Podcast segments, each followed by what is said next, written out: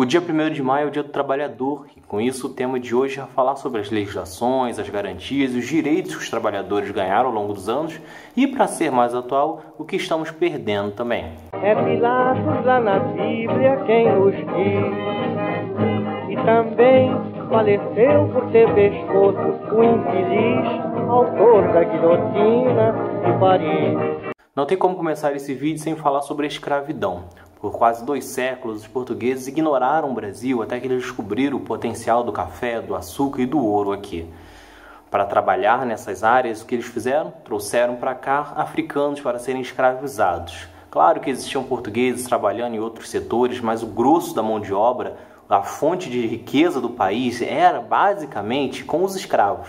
Como você sabe muito bem, não existia direito nenhum. Eles trabalhavam o dia inteiro, dormiam apenas nas suas senzalas e recebiam apenas uma alimentação suficiente para você sobreviver. E, obviamente, não existia aposentadoria. Devido à abolição tardia aqui no Brasil, os direitos trabalhistas também demoraram a surgir. Uma das poucas medidas antes do século XIX foi a proibição de que menores de 12 anos trabalhassem. Além disso, no começo do século XX, tivemos também o direito às férias por 15 dias. Ainda assim, as medidas nesse período eram mais negativas do que positivas. Isso porque, nesse período, o Brasil estava incentivando a vinda de estrangeiros para trabalhar aqui no Brasil. Só que os estrangeiros vinham para cá e ficavam em condições precárias, muitas vezes contraíam dívidas imensas. Para não ficar nessa situação, eles começaram a se organizar em sindicatos, né? Eles já tinham essas experiências das suas terras. Na Itália, por exemplo, já existia um movimento sindical, então eles fizeram isso. Como o governo reagiu a isso? Ele simplesmente criou uma lei na qual era permitido expulsar estrangeiros que participassem de protestos ou que organizassem movimentos sindicais que lutassem por direitos. As coisas só começam a mudar realmente quando Getúlio Vargas dá o golpe e chega à presidência da República em 1930.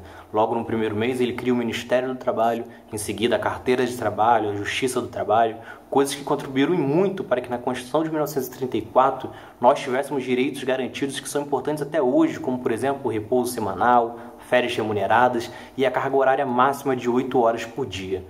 Isso mesmo, até 1934 existiam muitas pessoas que trabalhavam 18 horas por dia, de domingo a domingo, e sem sequer um salário garantido. Era o que o patrão quisesse pagar, que podia ser muito inferior à sua condição de sobrevivência.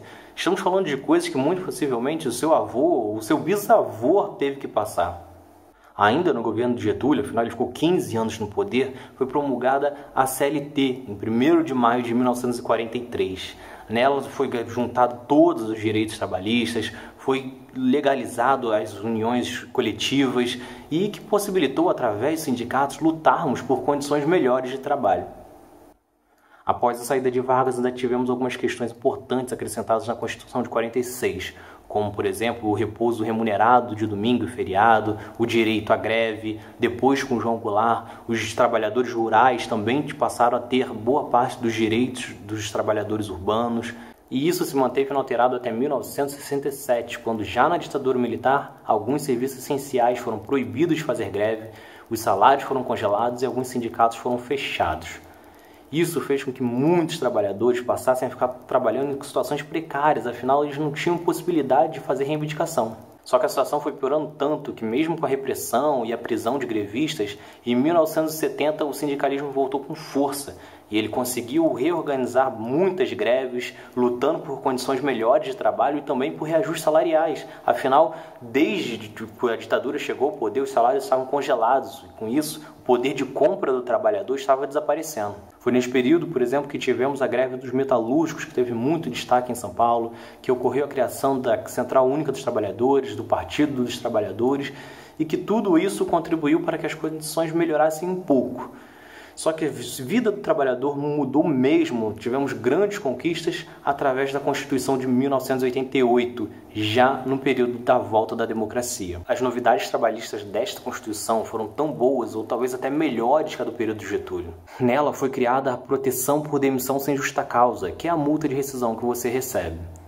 Também foi proibido a redução salarial, foi criada a licença maternidade e a licença paternidade, além da limitação máxima de 44 horas semanais de trabalho. Mais recentemente, com o Lula, tivemos, entre outros benefícios, a valorização do salário mínimo.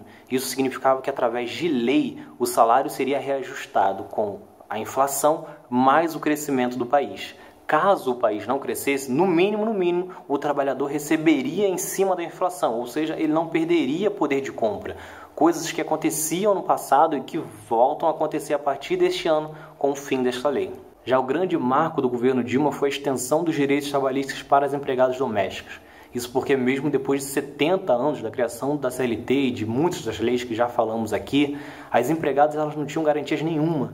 Ela não tinha rescisão de trabalho, elas poderiam trabalhar mais do que 8 horas, elas poderiam dormir no trabalho, não receber hora extra, por isso elas sequer tinham um salário mínimo garantido. Por último, com Michel Temer, tivemos uma grande queda nos direitos trabalhistas.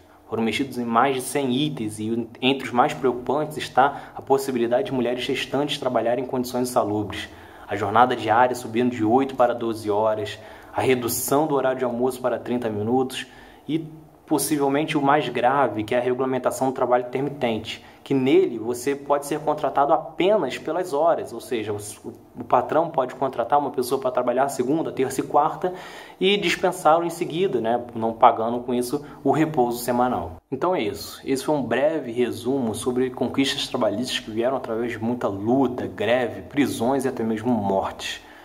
Então, antes de você concordar com um político que defenda o fim da CLT, crie carteira de trabalho verde e amarela, ou retire qualquer outro direito, ou até mesmo fechar sindicatos, procure ler um pouco mais sobre como era a situação antes. Por mais que tudo hoje ainda esteja muito ruim, ainda é muito melhor do que era no passado. Se você gostou, se inscreve, curte, compartilha e ativa as notificações. Valeu!